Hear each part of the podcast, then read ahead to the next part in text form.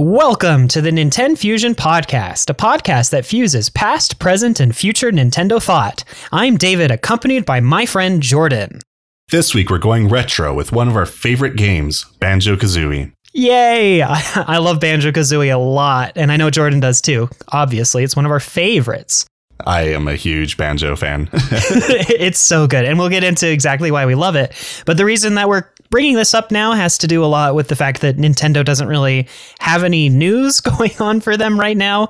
I mean, technically, I guess we got an announcement of some new Mario Kart tracks uh, this morning, but uh, since it's not out yet, we'll talk about that at a later date.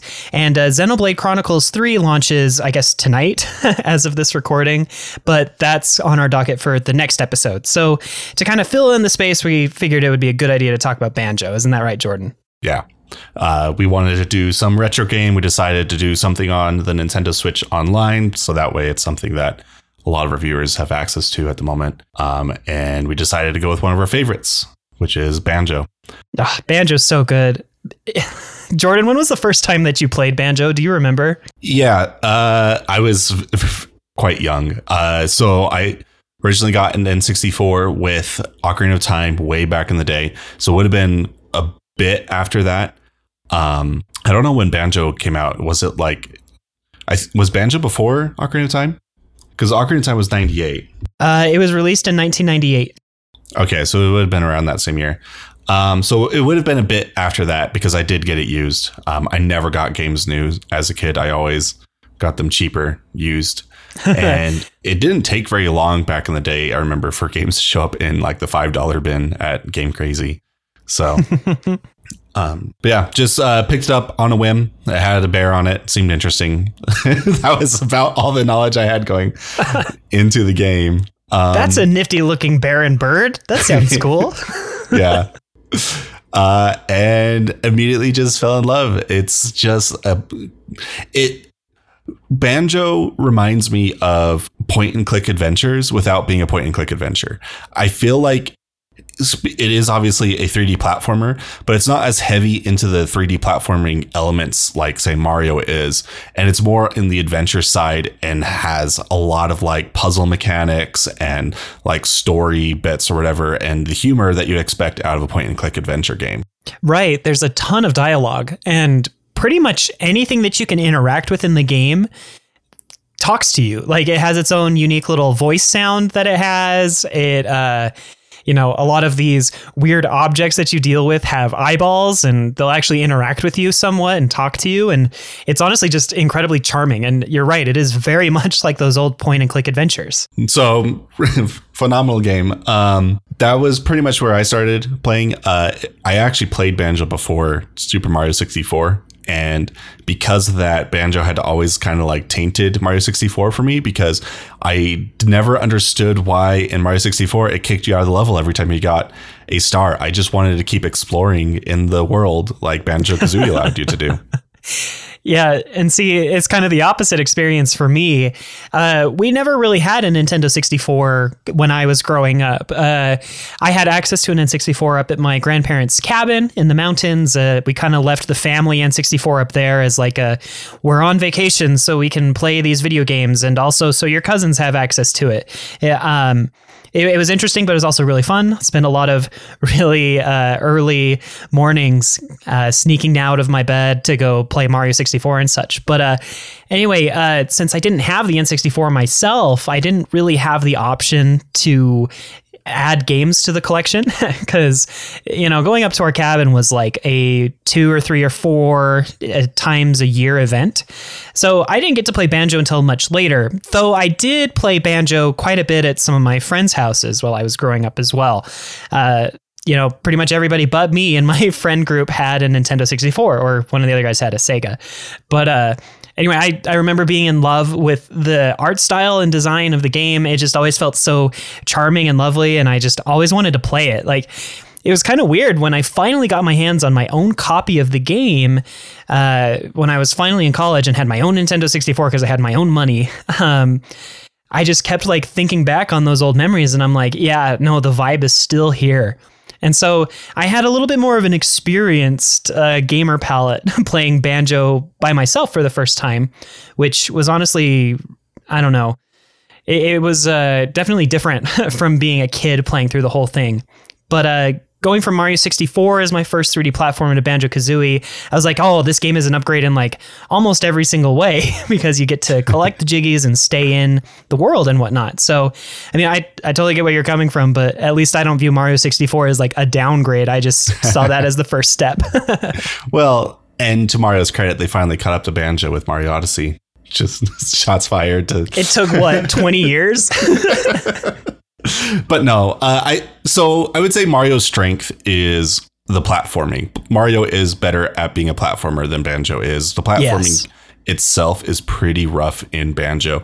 The main draw to Banjo is uh, basically the uh, the dialogue, the witty writing, the adventure, the exploration. It's, like I said earlier, more of a point. And, it's more of a point and click adventure game than a true three D platformer like Mario is, right? Where Mario is all about like these really well designed um, kind of linear level structures with most Mario games. Um, there, there are, of course, a bunch where they open things up a bit more, but whereas Banjo's just go out, figure out w- what uh, Jiggies you can get or find, and then just move on if you can't find what you need to the next level. Yeah. And one of the other really strong parts of Banjo is the fact that Banjo and Kazooie's kit of like moves and abilities grows throughout the game. You yeah. know, which in a lot of ways, the simplicity of Mario sixty-four was like, oh, every jump that Mario has, he just does permanently. The only thing that you really unlock in that game beyond the extra worlds and whatnot are the different caps.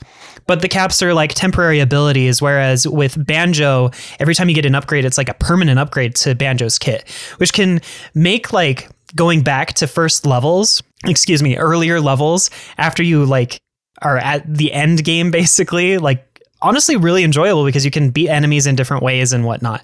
So in that way, it, Banjo really is like an evolving adventure where you gain new things, you you get to try out new things, and everything like fits together really well in Banjo's kit. Yeah, I will say uh, having an evolving like kit of moves is both good and bad. There's like obviously downsides and upsides to it.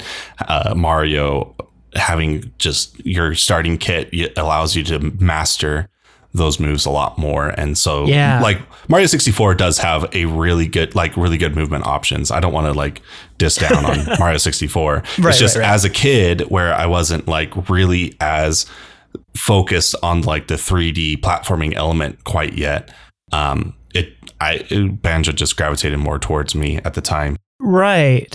If most kids, I imagine, when they play Mario sixty-four for the first time, at least for our generation, it, Mario sixty-four in the early hours of the game is like exploring outside the castle or exploring inside the castle or exploring bomb on battlefield without doing any of the crazy hard platforming or battling sections.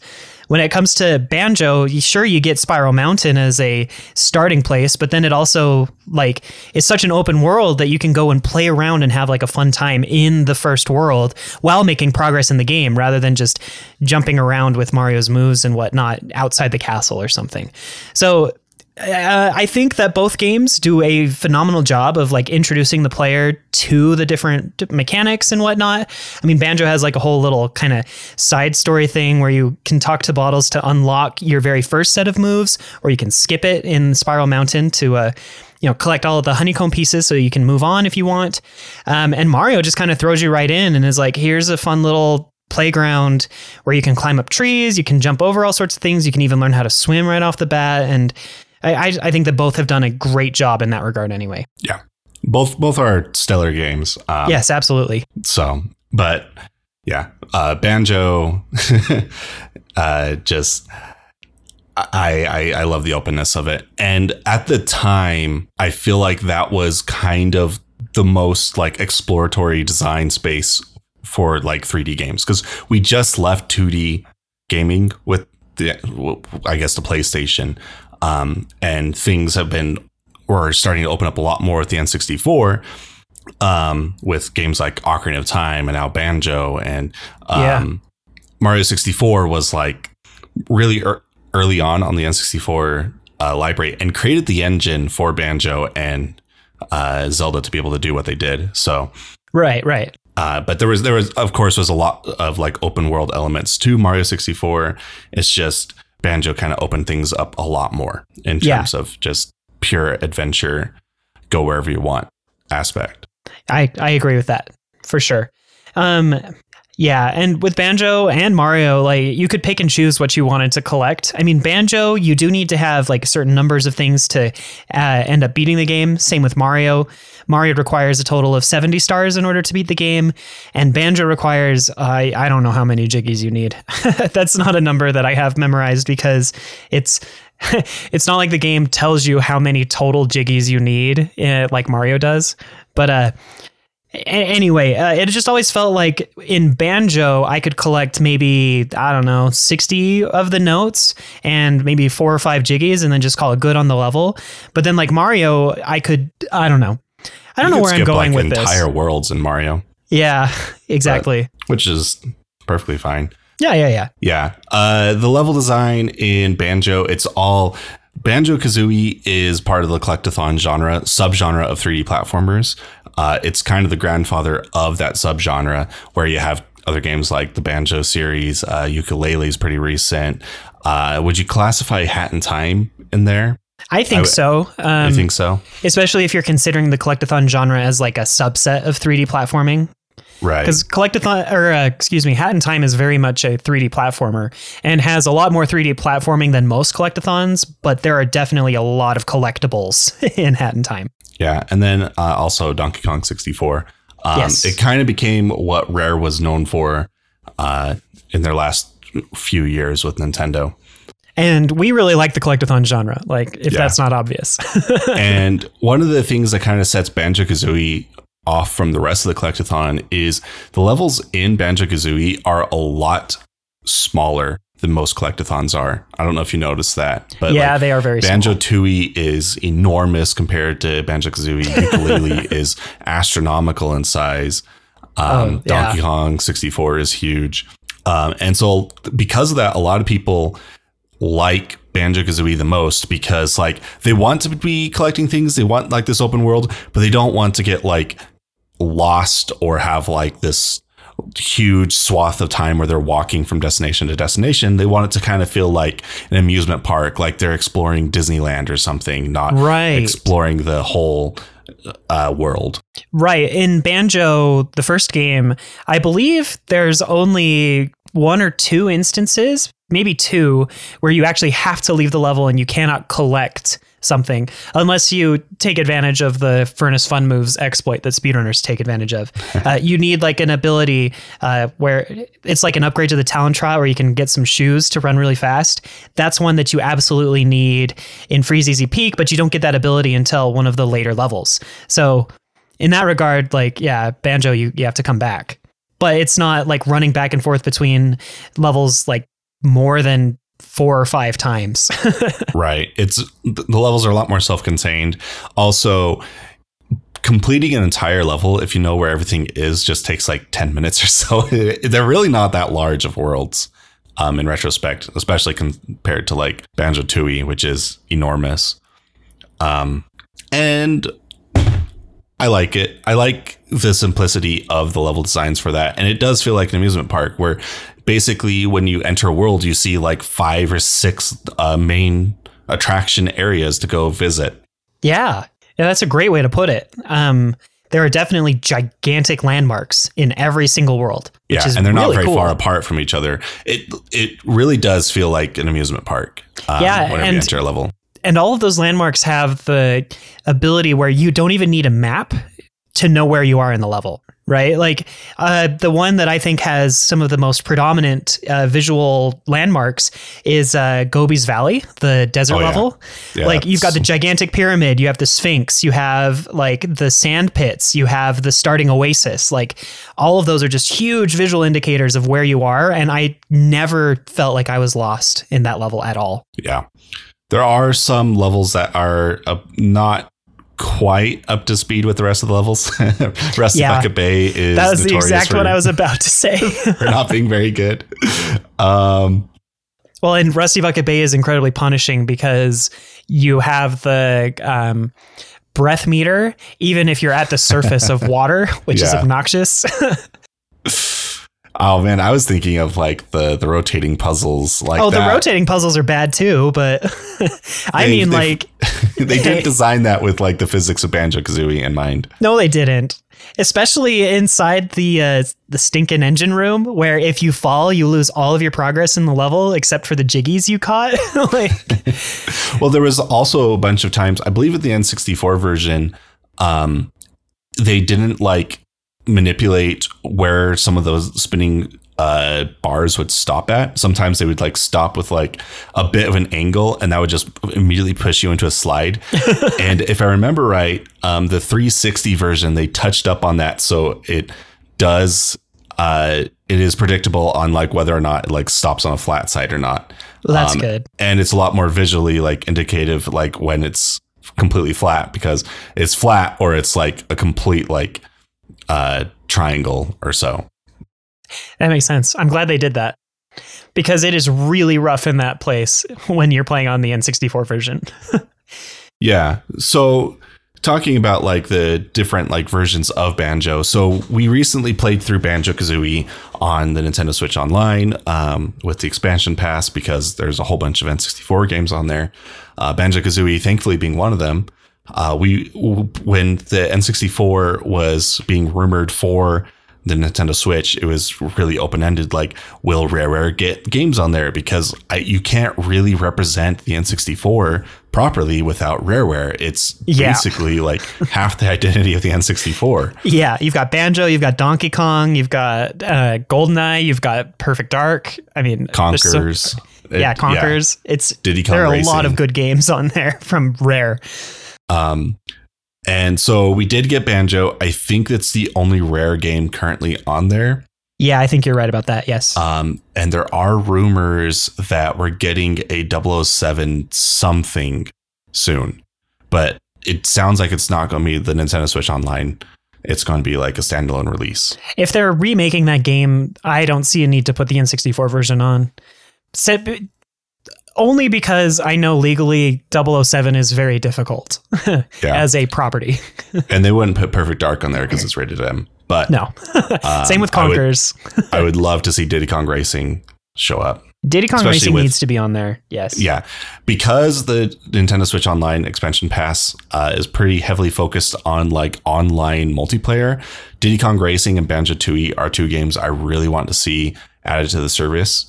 Um, in my opinion, Banjo-Tooie's multiplayer is uh, like criminally under like represented or anything. It's just like, or yeah, like it's one of the best party multiplayer games you can get for the N sixty-four. Which is fascinating, because that game is so big as an adventure. It kind of reminds me of how much fun I had with the Metroid Prime two multiplayer with friends, you know? Oh, yeah. Just like hidden gems of multiplayer baked into these gigantic adventures. So it would have been, it would be a lot of fun to be able to play some Banjo-Tooie multiplayer with some of my friends across the country um, online. But anyway, so we played it on the Nintendo Switch. Uh, so we'll talk about how that compares with other versions. Um, of course, the other big versions being um, the N sixty-four, the original version, and then the, it was also released in the three sixty because Microsoft ended up buying Banjo. And there's also the Rare Replay, but I haven't played Rare Replay. Have you? No. Curiosity. I'm okay. I'm not really an Xbox person. Yeah. Um, and so the big thing to note is the Xbox three sixty did make some quality of life feature updates, but also added a few glitches. Um, so it's kind of like a mixed bag of whether or not it's a better version. Yeah. Now, with the N sixty-four on Nintendo Switch, one of the things, uh, the first thing that comes to my mind whenever it's like, oh, let's play an N sixty-four game on the Nintendo Switch is how bad are the controls going to be? Yeah, because that's the hardest thing. Nintendo hasn't really fixed this issue yet still, right? Right. Am like, I wrong? Have they of, have they added mappability? No, they haven't, which is the most frustrating part, because honestly, I, I don't mean to jump into like criticisms right off the bat. Like I had a good time with the the Nintendo Switch Online version. It's a very fun way to play Banjo, especially if you don't have access to an N sixty-four and you don't have Xbox. Like, play it there. It's actually really good. The problem is, is that so many of Banjo and Kazooie's moves are mapped to the C buttons on the N sixty-four controller. So either you have to use the right stick or you have to remember which of the buttons are actually mapped to the X, Y, and like Z R button or something. And it drives me nuts because like one of Banjo's moves, one of those uh, C buttons isn't mapped to any of the physical buttons. So you have to use the stick anyway. And I'm yeah. just like, ugh. I took a little break from the game, like a couple of days, and I could not remember which one was uh, C down so that I could get into Talon Trot fast. And it took, and so I just went back to using the stick for all of Banjo's moves. I will say, so I'm pretty used to using like the second joystick for C stick stuff because I've played so much Ocarina of Time and Majora's Mask on the GameCube, and it's pretty similar in that regard. Right, right. I have too. Um, I will say, by pure coincidence, they mapped the best button for Banjo uh, to the, let me double check with the controller, to the Y button. So the Talon Trot is the Y button, which is like, if you were to have a run button, that's the perfect spot where you'd want it to be. Yes, I agree. Um, but I kept pushing X for no good reason because I just kept forgetting. Yeah. So the only thing they could have done better is if X was mapped to like your um, shooting the egg ability, but it yes. wasn't. I never found myself touching the X button. So if I had the ability to map, honestly, the only changes I would have made was map um, shooting egg to X and then map R to Z R, because I don't like having my two trigger buttons be at different levels. Right, right. I can agree with that for sure. But um, I don't so know why Nintendo hasn't fixed the mapping. It drives me crazy because Ocarina of Time is kind of the same way. If you want to play Ocarina of Time on the N sixty-four N S O, you have to use the C stick to get every button. like, yeah, uh, whatever. So I think it's playable. I think it's fine. Um, one one nice feature about the Nintendo Switch version over the N sixty-four version is that you can create save states and load save states and all that. And that's nice with Banjo-Kazooie because in the very first game, they had the bright idea of making it so you lose note progression when you die oh, or yeah. leave a level. Um, so making save states so that, and being, I think you can also like reverse time. I didn't end up using that feature. I actually didn't even use the save state feature when I played. Really? Yeah, I should have, but I also didn't die. So it's okay. So I'd say that's like the one downside to original N sixty-four version, because the Xbox three sixty version, one of the quality of life features they made is that you just don't lose note progression. Um, so that the notes were actually permanently collected. Yeah. Yeah, you permanently collect notes in the in the three sixty version of the game. That's so good because they did that in Tooie as well. So yeah. that Rare yeah. definitely was like, whoops, that was yeah, a bad it was call. Kind of a weird design choice because it seemed like they wanted notes to be viewed as a form of like scorekeeping, but like that's not a good metric for like a score. Like it was kind of like an arcadey view of the levels. Yeah. And since like obviously you're moving from two D game design to three D game design, you're going to have some of these weird like design choices that slip in. And that's just the one that Banjo got. Um, right. I mean, the notes are kind of like coins in Mario sixty-four, except Mario sixty-four always has more than one hundred coins. Although I think like one of the levels has like one hundred one coins or something. Yeah. But like the difference is that notes are tied to progression of the game. Exactly. Uh, whereas coins are not. And Mario kept kicking you out of the level every time you collected a star. So if you didn't get one hundred coins, but you wanted to get the one hundred coin star, you could just go back in, and they were everywhere and easy to collect. Yeah. But Banjo's like, yeah, no, if you die, you have to collect them all again. And they're always in like, uh, I don't know, when it comes to Mario sixty-four, the coins are in fairly obvious spots. Uh, you can kill enemies to get a couple of them. But the notes in Banjo-Kazooie are usually placed like on the way to Jiggies or other things, which are permanent. So if you've collected the Jiggies and you die, you lose all those notes, but you still have to go back to the areas where you've collected all of the Jiggies and whatnot. So yeah, so then it's just like, weird. Yeah, I, I don't like it because, like you said, uh, then you lose that kind of like that trail of where to find the next Jiggy or whatever. Yep. Um, because the trail's back again. Like, yeah. Someone returned your breadcrumbs. Um, even if you've collected all one hundred notes as well. So yeah, exactly. That is has always been one of my ma- major gripes of Banjo, that and Rusty Bucket Bay. Um, I love the song in Rusty Bucket Bay. I think it's like a good jam, yeah. But the level design is just, I hate it. And on top of that, so like I've been playing a lot of Dark Souls lately. And if you've played Dark Souls, you know, like the Snake Fortress is, it also has like these spinning like traps like Rusty Bucket Bay, and they're just as bad as Rusty Bucket Bay. So every time I'm playing through that dungeon in Dark Souls, I'm always listening to the Rusty Bucket Bay music because at least the, at least then I can have a little bit of fun. That's awesome. Uh, anyway, um, I did have a question, Jordan. Did you notice any like input lag or anything on the N S O? Because I didn't. Nope. It felt uh, really good, which was weird. Has there been uh, lag reported? There's been lag for Ocarina of Time. So I just wanted to know if there was like any experience for you with Banjo, because I do feel the lag in Ocarina of Time, but I don't in Banjo. Okay. Though I think that a recent patch somewhat fixed the Ocarina of Time lag. But anyway, um, I also uh, remember when Banjo came out on N S O, I actually pulled up one of my favorite speedrunners that I've been following for years for Banjo-Kazooie, and he was playing through it on the N S O, and he's like, this game feels almost exactly like the N sixty-four game, just with weird control mappings. So that's a really good sign for people that are interested in playing the game. Yeah. If speedrunners are like, this feels almost lagless, then you know that the average person is definitely not going to feel anything. um. So anyway, um, the controls also felt fine on N S O, but man, playing through Banjo again myself, like Banjo feels so slippery sometimes, and it's really hard to position him when you want to do precise jumps after you stop. Yeah. So like the platforming aspect of Banjo is not the best. Um, But the whole game is designed around that in mind, so it's not that big of a deal. Right. The a lot of the platforms are very big and it's very forgiving, but they're like even in um, uh, Treasure Cove or uh, Treasure Trove Cove. That's so hard to say fast. um, in T T C, uh, uh, when you have to like do the uh, backflip jump into the chests um, that are have all the spikes.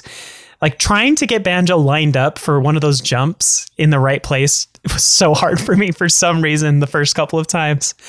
I kept getting too close or too far away. You have to have a little bit of a gap between you and the treasure box. Right, but Banjo um, is like slippery enough that it was hard yeah. to get him into the place I wanted him to be in. But it's okay. Again, this was Rare's first real foray into three D games, so there are those hiccups. But again, the game is really designed around a lot of that, so I, I think it's pretty forgiving, except for Rusty Bucket Bay in the engine room. Yeah, Rusty Bucket Bay. Oh, man. uh, oh, that level. And then uh, they also had, like, oh, man. The, the the worst part about Rusty Bucket Bay is after you've done all this, like, platforming through the awful spinning uh traps and all that, and you finally get out, then you have like this time puzzle where you have to like swim through the oil fields and get to the other side of the boat and get one hundred percent of the game. That that is like the worst part. yeah yeah it it's so hard, and even some speedrunners have struggled with it in the past. There are definitely routes now that make it way better, but I remember years ago like Rusty Bucket Bay was often a run-ender, not just for the engine room, but for like drowning because they mistimed something. So don't feel too bad uh, if you're playing it for the first time and struggle. Um, also, this is never explained in game, but you can control Banjo better while swimming while holding down the R button. Wait, really? I yes. have never known that. You've never known that? That's what I get for watching speedruns of it, baby. They're like, this is never explained in game, but for some reason, Banjo doesn't make as sharp of turns and is way smoother if you hold down the R button while you're swimming, at least in the underwater portions. I've had a lot of people or friends complain about the water level parts. Uh, my roommate, I tr- tried to get to play the game and he quit because on uh, Clanker's Cavern, specifically because of swimming, which honestly, I don't think swimming's that bad. I think people uh, complain a bit too much about it. Yeah, I, I agree. I don't with know that. If that's just me being used to it at this point.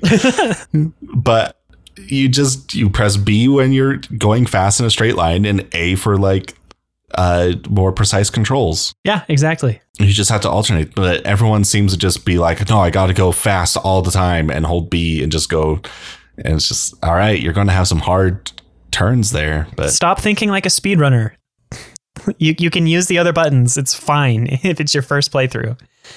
Um, but anyway, um, beyond that, from the control standpoint, I think Banjo is just like a really fantastically made game. It's so fun. The atmosphere is so charming. Um, the music is one of the highlights of the game for me. Like every single time, I can't help but hum along in like every level. um, do you have a favorite song from the game, Jordan? Uh, Rusty Bucket Bay. Yeah, Rusty Bucket Bay. Honest, it's so honestly. Good. uh, Spiral Mountain's also really up high up there. Spiral Mountain's also really good. I mean, I have a hard time when it comes to just saying something's a favorite. Um, I love most. I love every song in this game a lot. Um, but I guess one that kind of edges out over the rest is uh, Click Clock Woods. I yeah. just, I love that jam, especially when it goes into like the B section where it's like, beam, bum, bum, ba dum, ba dum, be, don't be, don't be, don't be, don't be, don't ba da da da da. Like, I, I love the syncopation there. And coming from a, a drumline background, it just, it gets me grooving every time. Well, and also it changes depending on what season is. Like, Clock, right. Click Clock Woods was a really in- or fun idea for a level. Uh, yeah, where basically you do an interaction in like a dip one season and it like changes the map in the other season. And you kind of just see kind of like this uh, story progression of different actions that you take and how, how it affects the rest of the world. Yeah, it's really well done. Um, that's probably my favorite level in general to play through, except when you fall off of the top of the tree. Then it's the worst level in the game. Yeah, you you do get a bit old climbing that tree over and over again. Yes, especially if you fall and lose all of your uh, note progress. Yeah. Oh, uh, yeah, yeah.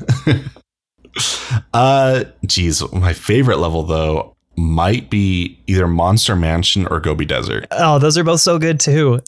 I think Mad Monster Mansion is probably the best themed level in the game. Like, it's just everything feels like the spooky mansion, right? Especially yeah. with the cathedral um, or the, the chapel, I guess. Um, and then Gobi's Valley is just good, too.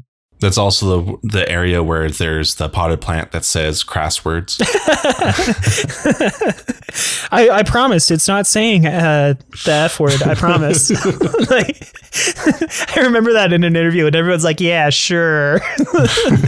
You at least definitely edited it and cut it so it sounded like it if you didn't. Like, come on. Did, so he went on an interview lately that said uh, it's not true, right? The F.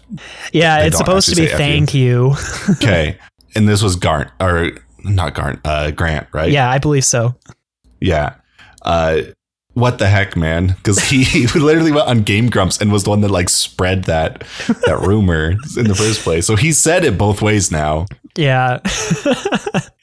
It's so funny, though. Uh, but, oh, I, I love the level design in these games. They're just they're so fun, honestly. I, I don't think there's ever like a dull moment in Banjo except for Rusty Bucket Bay, which is stressful. Well, the best part about like Banjo is that you don't have to play it. You can skip the level. Yeah. If, if you're tired of it and you're not going for one hundred percent, just go on to the next place as long as you have enough notes. It's all good. Well, enough notes and jiggies. But honestly, if you like get all the jiggies in like the first three levels, then you kind of have a good enough buffer where just getting like three or four jiggies from the next few levels is plenty. Yeah. That is so good. Um, I guess I also really enjoy uh, the theming of uh, Freezeezy Peak. I, I kind of want to put that out there. I think we didn't really talk about that. Also, Bubblegloop Swamp, uh, Swamp is also good. Oh, man. Most levels are really good in yeah. Banjo-Kazooie. In fact, I would say all of them are except for Rusty Bucket Bay. Yeah, so I, I agree with that. There are there ten or nine levels? I believe there's nine. I, yeah, because I think there's a total of one hundred jiggies and ten of them are layer jiggies. Yeah, so there's nine levels. So eight out of nine, that's that's pretty good track record. I agree. Yeah, um, it looks like we've got Spiral Mountain, Grantilda's Lair. Those are both like the overworldy areas. We've got Mumbo's Mountain, Treasure Trove Cove, Clanker's Cavern, Bubblegloop Swamp, Freezeezy Peak, Gobi's Valley, Mad Monster Mansion, Rusty Bucket Bay, and Click Clock Wood. Yes, yeah, so we kind of covered all of them. Yeah, They're all pretty good. Uh, well, another part of the game that uh, I guess is worth mentioning is how unique the Furnace Fun game is as like your final test of the game. I thought that was the most brilliant thing ever when I was a kid. I I I was laughing so hard, but I know that there are some people who really despise that part of the game. It's it's rough. I mean, I, I can totally understand that. I mean, I remember the first time I played through it, I definitely failed like four or five times. And it's hard. It it is really rough. Uh, remembering the names of different characters that you found before, recognizing the voices of characters, remembering the names of the levels based on pictures that it shows you, the challenges that it gives you, like to fight the bosses slash mini bosses inside all of the levels again. And then of course, like the hardest part, which is the grunty questions, which you have to go talk to her sister uh, scattered throughout the lair to get the right answers for. Yeah, that part is a bit mean. I understand where they were coming from, and it's nice. They they basically wanted to force you to have to talk to her sister every playthrough, right? So they randomize it. I think it would have been a bit better if they were static answers, right? And you just yeah. you you learn about Grunty as a character effectively that way. Whereas this way, it's like I don't honestly I don't even talk to her anymore. I just go and guess. Uh, one thing that a lot of people do is they talk to her once, and they're like, there's like a tool online where you can enter in the three answers that she gives you the first time, and it'll it'll figure out what the rest of them are for you. So that way you don't have to guess and potentially lose your life if you fail. So, but yeah, uh, yeah no, I, I think it was a really fun idea, but it definitely would be cooler to get more information about Grunty as a character rather than like her favorite type of sock is this, or she loves to eat this weird thing. It's like, okay. Like you could have gone up to her and then she like says like a backstory, like snippet of Grunty or something. And then in that, you're supposed to like parse out what the, what the answers to questions would be, where it'd be like maybe two or three paragraphs or something. Um, I think that'd be good. It would add a lot more depth to the game, though. I mean, Banjo isn't known for having super heavy lore. So yeah. I, though I guess with the uh, Banjo-Tooie, they do expand on a lot of things in like the game's lore, I guess. Grunty is a way more involved character in the plot. Yeah. Yeah. Banjo-Tooie definitely tries to expand a lot more and is a lot more, I don't know, story focused. There's a lot more story to Banjo-Tooie than there is with Banjo-Kazooie, where Banjo-Kazooie is just like an evil witch kidnaps your sister for an evil spell. Woo, will you go stop her? Yeah. That yeah, that's it. But Tooie is it's much more involved. Like we get character deaths in Tooie. Yeah. But anyway, and then the final Grunty fight is honestly, I think, a pretty good final boss fight, especially for like the N sixty-four. Uh, yeah. There is a bit of a difficulty spike with the fight, though. Oh yeah, no, it's hard. But it ends in one of the best ways possible. Like if you've played Smash Brothers, you've seen the final attack. If you've seen Banjo's final smash, that's basically how you beat Grunty in yeah, the very the end. Jinjo-nator. Jinjo! The Jinjos are funny too, because then they get a huge like increase in usage in Banjo-Tooie. Like there's a whole village and different types of Jinjos, and they can all actually talk. But anyway, we're not here to really talk about Tooie. Um... I'm trying to think, Jordan, is there anything else that we missed about the base game? We talked about how it works on N S O, um, a lot of our experiences. I'm, I'm just trying to think if there's anything else we want to say about it in general. Well, what would you rate it? Um. So a rating for Banjo in general and a rating for it, the Nintendo Switch experience. Okay, so if I were to review this game, um, comparing it only to the games that it was competing with, I'd give it like probably a nine point five out of ten. Um, so like if my only game experience was like Mario sixty-four and Banjo for the three D platforming genre, like it's amazing. And I think it's a nine point five out of ten. Comparing it to like games of today's standards, you know, it probably gets knocked down to an eight, eight and a half, if only because of the like kind of wonkiness from the controls. But like everything that's charming about the game definitely brings it up in my mind. Um, so I, you can kind of take from that what you will. Like maybe nowadays I'd give it that eight point five out of ten just because it's starting to show its age, but it's yeah. still a fantastic game and I don't want people to think that I don't like it.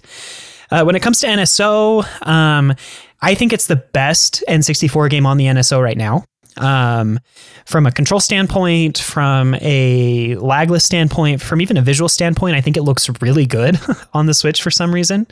So, I mean, I probably give it like, I don't know, that eight point five might be raised up to an, I don't know, maybe a nine just in comparison to the N sixty-four, but I don't know. It's hard. It's hard for me to rate such an older game. Yeah, I will say, um, so when I was a kid, like Banjo-Kazooie was one of my favorite games of all time. It was absolutely phenomenal. Uh, back on the N sixty-four era, I definitely would have given it a ten. Yeah, yeah. Um, with this recent playthrough, I I am noticing its age a lot more. Mm-hmm. Um, I'm not as nostalgia blind as I used to be back in the day. I would I would say like an eight's fine. Um, you do have to give it a bit of leeway because of its age, right? Um, right. You do have to be like, well, it like. At the time, like a lot of the stuff that it's having issues with, everyone was having issues with. So um, I think an eight is fine.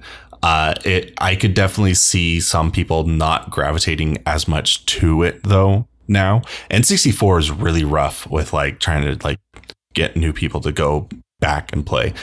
Uh, I would say as far as retro consoles go, Um, Super N E S is probably the easiest to get people to go back and play. And then uh, basically the older you get is difficult. The N sixty-four obviously is newer than the S N E S, but S N E S being sixteen bit, like there's a lot of games now that are just like imitating S N E S and it's um, enjoyable. Like it's base. It's not even just nostalgic. It's just there's a certain style to it. And that kind of is lost with N sixty-four, where it's a lot harder to be nostalgic for what was like the N sixty-four visual look um, and controls.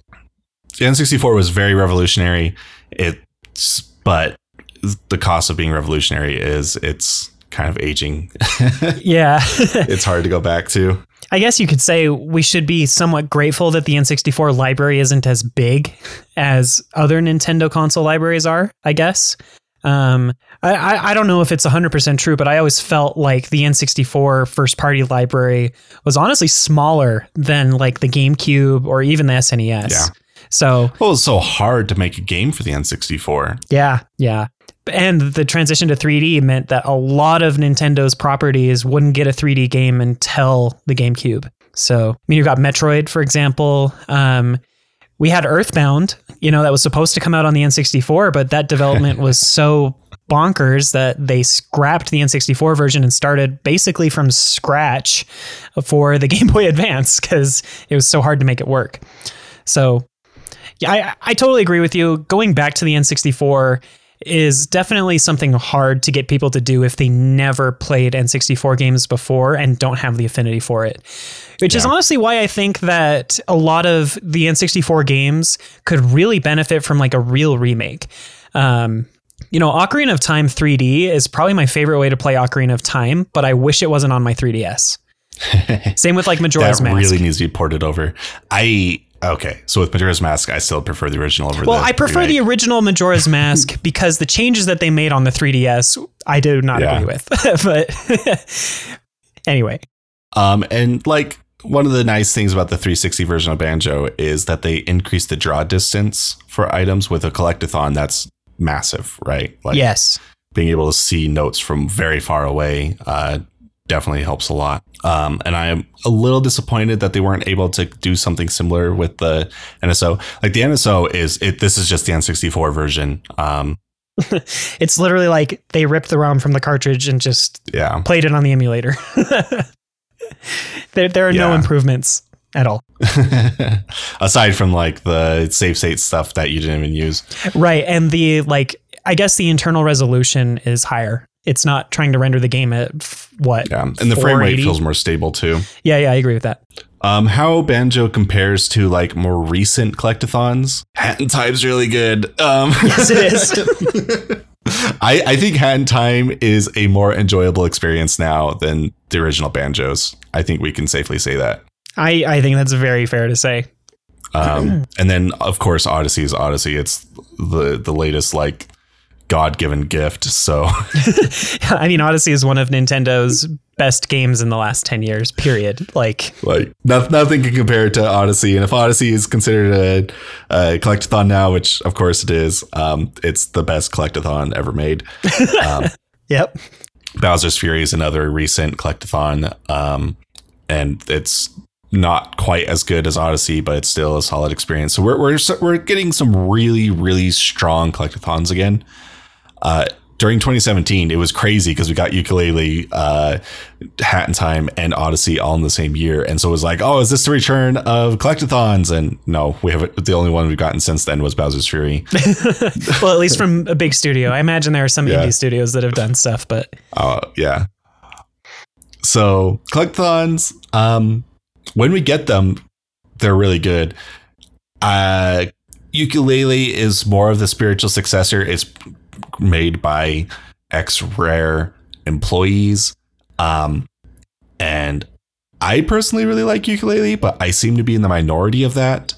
Yeah. And I think a large part of that is because Yooka-Laylee is a, it's a spiritual successor to a fault with Banjo.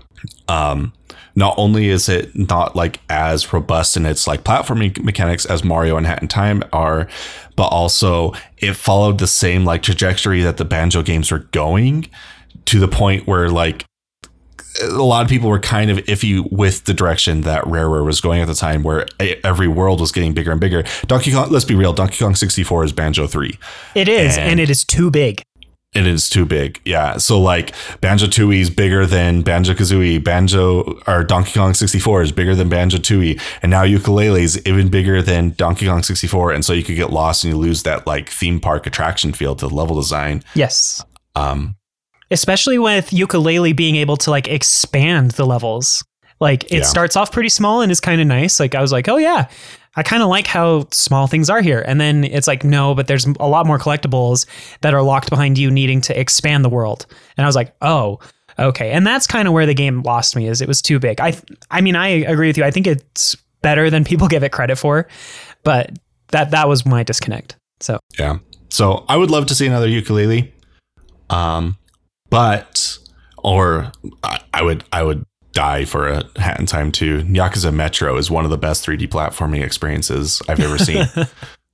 um, but aside from like one of those, and of course Mario eventually coming out of his slumber again, um, there are rumors that we might see more Banjo soon.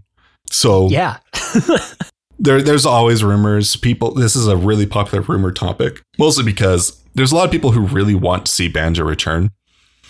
Um, and it's really iffy on how Banjo would do, because it's not as like platform focused as Mario or Hat in Time. And if you are to do it, um, Yooka-Laylee was kind of not a great sign for how well a new Banjo would be. Right. The pure collectathon. Yeah. So if you do a Banjo three, please, please, please focus on small amusement park style levels and worlds, and focus heavily on the the dialogue, because it's going to be hard to get Banjo to have th- the platforming aspect be a major draw for it. So you need to focus more on the strengths of the series and not try to be that you're not what you're not. Right. Don't try to Breath of the Wild ice yeah. the game, you know. So many games are like trying to make huge open worlds on all of their I Ps, where it works sometimes, but it feels like if you really refined the playstyle and genre and world type that you're known for, you'd have an amazing, amazing experience. You know, that's one of the reasons why I'm kind of skeptical of Sonic Frontiers, is you take Sonic and make it this big open world. um, I don't think Banjo would do very well in an open world like that at all. Well, um, it is open world. It's just that you don't want it to be like these massive sprawling worlds. Well, right? yeah, that, that's like, what I mean. Yeah. People people seem to get really tired out of collectathons when you don't have. So a lot of people say like when the world's too big, but I don't think it's that the world's too big is the problem, because Mario Odyssey has some massive worlds. It's that if the scale of the world outstrips your movement options, I think is the issue. Yeah. Yeah. That's a good point. Um, so we're getting a bunch of rumors right now because like uh, Phil Spencer got an achievement recently for Banjo-Kazooie with like Jiggy Got or something. Um, and so people are, think that he's doing one of his clues in plain sight, which he's done before. Like he's literally put an Xbox Series X on his shelf in the background of videos and laughed when people didn't catch it. Um, so you have to like keep be on your toes with Phil. Um, We've also heard like in the past, like two or so years ago that um, Double Fine might be doing something Banjo related, but um, Double Fine has come out and said that they're not doing a new Banjo, but people are still clinging on to it. Maybe they're just lying. Um, and then on top of that, Modern Vintage Gamer um, has recently said that he's heard that there's a Banjo project in the works at the moment. Uh, he doesn't know if it's like a Banjo three or a Banjo remake. I think, honestly, it's better to go with a remake just to kind of see how Banjo would work in like modern times than it is to go for a Banjo three. Right. I totally agree with that. We've talked about this before when it comes to like the Metroid Prime series, where we're really excited for Prime four and we think it's going to be amazing. But the team at Retro Studios has been so far removed from the game that we are really hoping that Metroid Prime is getting a remake. And it works really well for a game like Banjo to do that exact same thing. If they make a remake, they can learn what made the level design so good. They can focus in on all of these things and use a character that has an enormous history in the minds of, you know, like the gaming community, especially among Nintendo fans. Like, I don't know if you remember, Jordan, how many different videos of different live streamers and even people gathered in um, like physical locations watching the Nintendo Direct where they announced Banjo and Smash Brothers. Like, I think that Banjo still has an online presence and oh, yeah. would do incredibly well. But I do think they need to start with a remake of Banjo one E, of Banjo well, Kazooie. Yeah. If you do something Banjo, you have to hit it out of the park. Like, it, it has to hit the ground running. I don't think we can have another Nuts and Bolts situation. And Nuts and um, Bolts was in two thousand eight, so it's so long ago. Um, man, it felt so bad when Microsoft bought Rareware and then sat on everything until Nuts and Bolts. That's what we ended up getting. Oh, I just, know. Uh, and then there was, of course, like. I mean, I don't know how much of a fight it was, but and I'm sure a lot of Nintendo fans were like, Nintendo definitely fought uh, Microsoft for all of the rights for the Donkey Kong stuff that Rare made because it took so long for Donkey Kong to get a lot of its characters that Rare developed back. I mean, we still haven't seen K. Rool in a Donkey Kong game since. Um, I don't know how much I buy that because K. Rool's in Sluggers. I think right, it was right. just that the teams that were making Donkey Kong games just wanted to do their own thing. I agree they viewed, with that. They yeah. viewed the country games as Rare's thing and they wanted to do their own thing. And I don't think they understood just how much people really like K. Rool. Probably until uh, K. Rool showed up in Smash Bros, honestly. Yeah. And they're like, wait a minute, people like this? And it's so funny because Banjo's reveal for Smash Brothers literally followed the same format as K. Rool's reveal because it's like, yeah, these are both Rare characters making their comeback, which is so cool. Uh, it was so good. Those two trailers were so hype for Smash Brothers. Man, Smash Ultimate had some really big character reveals. For sure.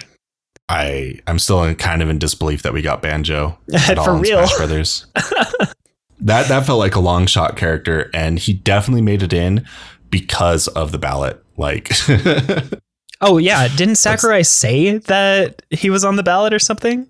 Or I, I'm sure. I'm sure there was a big push for Banjo on the ballot um, because people asked Phil, like, can Banjo possibly make it into Smash? And he said, I'd love to see Banjo in Smash. And everyone lost their minds. And so um, I think most of the roster of at least the base roster and probably the first wave of D L C minus Joker uh, were characters from the the ballot. Plus Sora. We know that Sora was number one on yeah. the ballot. Yeah. Um, and the only reason why Joker, I, I excluded Joker is because he didn't exist by, by the time the ballot came around. Yeah, exactly. And Joker basically made it in because the Persona series is like Sakurai's favorite non-Nintendo series. So I guess on that list, uh, Incineroar and Isabelle, I don't think would have been too high on the ballot. Incineroar just straight up wouldn't exist. But yeah, but those were like safe bets, you know. Incineroar, a new Pokemon from one of the more recent generations, and he's a fighter. And Isabelle, we need one more representation from Animal Crossing. So it works, but they weren't ballot characters for sure. Anyway, somehow we transformed our discussion on just Banjo into Smash Brothers, but that just goes to show you how important Banjo is, I think. Like, seeing him come back in Smash Brothers probably, and and the reaction that fans gave Banjo returning and showing up in Smash Brothers might be one of the reasons why these rumors about a Banjo remake or new project really feel real this time, especially yeah. from all of these sources. I, I could see after, like, Microsoft saw the reactions for Banjo, like before before re- re- releasing or giving him to Nintendo for Smash Brothers, they probably just thought, oh, this would be like a fun thing for the fans. Like, it's just fans just want some fanfare. And then they just saw just like how much fans like lost it that we actually got Banjo. They're like, oh, we might have been sitting on this potential gold mine for quite some time. For way too long. It's like the only reason that we weren't happy with Nuts and Bolts isn't because it was a Banjo game. Like, Nuts and Bolts just wasn't that great of a game to begin with, in yeah. my opinion, anyway. And I think Nuts and Bolts really soured Microsoft's like view of Banjo. For sure. Um, and I wouldn't be surprised if Banjo didn't do too well on the arcade for the three sixty.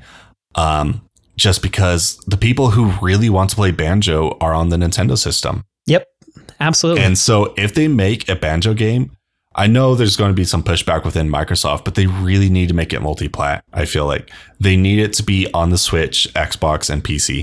They absolutely do.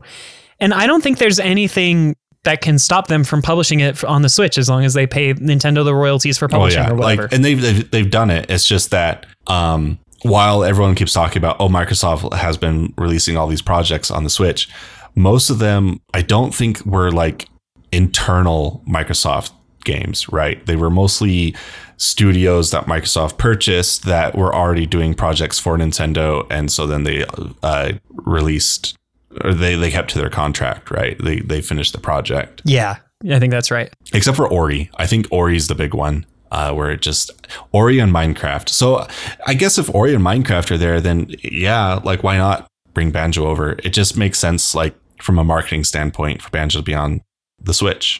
Right. I mean, he's on Smash Brothers, so clearly all of the people that were super hyped about Banjo being in Smash have a Switch. There's no guarantee I, that they have an Xbox or a P C that they can play the game on. And even though I'm like saying, oh, uh, Microsoft, make sure to put it on Switch, I personally would be playing it on Windows. So it's not like I'm I'm like doing a beg for it to be on my preferred platform or anything. It's I'm still playing on a Microsoft platform. It's just it, it makes sense. Like, Banjo's main base is on Nintendo. Absolutely. Absolutely. It'd be hard for me to pick which one it would go on, which one I would play on, because I do have a P C and I have a Switch. Well, it would be on Game Pass is the thing, right? So true. It's hard to like not choose Game Pass whenever it's an option. Right. Because if you're already paying for Game Pass, you might as well play it there. Anyway. Though I guess if the Banjo rumor is true, I would rather it wait for the Switch two so that it looks better and runs better. Yeah. And on that side, like it would be uh, portable for on the Switch. So that would be a draw for a lot of people. For sure. Play it on the Switch. For sure. Um, and like I've been saying, I have a Steam Deck and I love playing games portably on that. Uh, you can't really play uh, Game Pass games very effectively yet on the Steam Deck, so I'd still probably play it on Switch over that. You yeah. can do it. It's just it's not a great experience. Yeah. Well, anyway, Banjo is a great game, and if you have never played it before and you're interested, you should definitely give it a shot. Of the N sixty-four games, I think it is one of the like go-to must-play games. I still think Star Fox sixty-four is the N sixty-four game that has like aged the best. Yes, I, I do agree with that. Um, and it had the advantage of being a rail shooter, so it it uh, didn't have as many opportunities to age up as much as other games. Um, right. But I, I would say Banjo-Kazooie is definitely in the, like the top ten. uh, best N sixty-four games to go play if you're curious about that platform. I agree. I totally agree with that. Oh, man, I just love Banjo. Sorry, I just have like some of the Banjo soundtrack stuck in my head now. I love Click Clock Woods. The music is so good in Banjo. Oh, it's so good. Yeah, Grant uh, Kirkhope did a really good job. And that, that was kind of the game where he kind of like kicked off um, stardom. Yeah, because he didn't write the music for the Donkey Kong Country games. Yeah, like that was David Weiss. Banjo was like really his his uh, foray into video game music. And he did such an amazing job that, you know, everyone just loves him. And he's doing Mario and Rabbids stuff. So go play that game, I guess, if you want to get another feel for his music. He also did a track for Hat in Time. Oh, did he? That's awesome. Yeah, I didn't know I that. I think he did the hub theme for the spaceship. That's really cool. That's so cool. Anyway, I don't know if there's anything else to say about Banjo. We've given our reviews. We're hoping that they'll give us a remake. I mean, we'd be happy with a three E, but the remake seems like the better choice. And you should definitely go play it on N S O, especially if you have the expansion pass. It's just sitting there for you. Anything else you wanted to bring up, Jordan? No, I think we covered it. Cool, cool, cool. Well, thanks for listening to us ramble on about Banjo-Kazooie for about an hour. It's uh, kind of fun. I don't think we've talked about Banjo that long in a very long time. But uh, if you enjoyed listening to this episode of the podcast, please consider leaving us a review on the podcast app that you're using, or leave us a comment and a like on YouTube.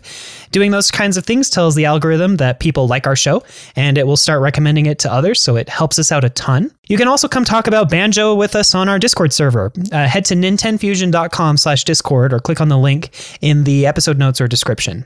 With all that said, thanks again for listening to this episode of the Nintendo Fusion podcast, and we'll catch you on the next one.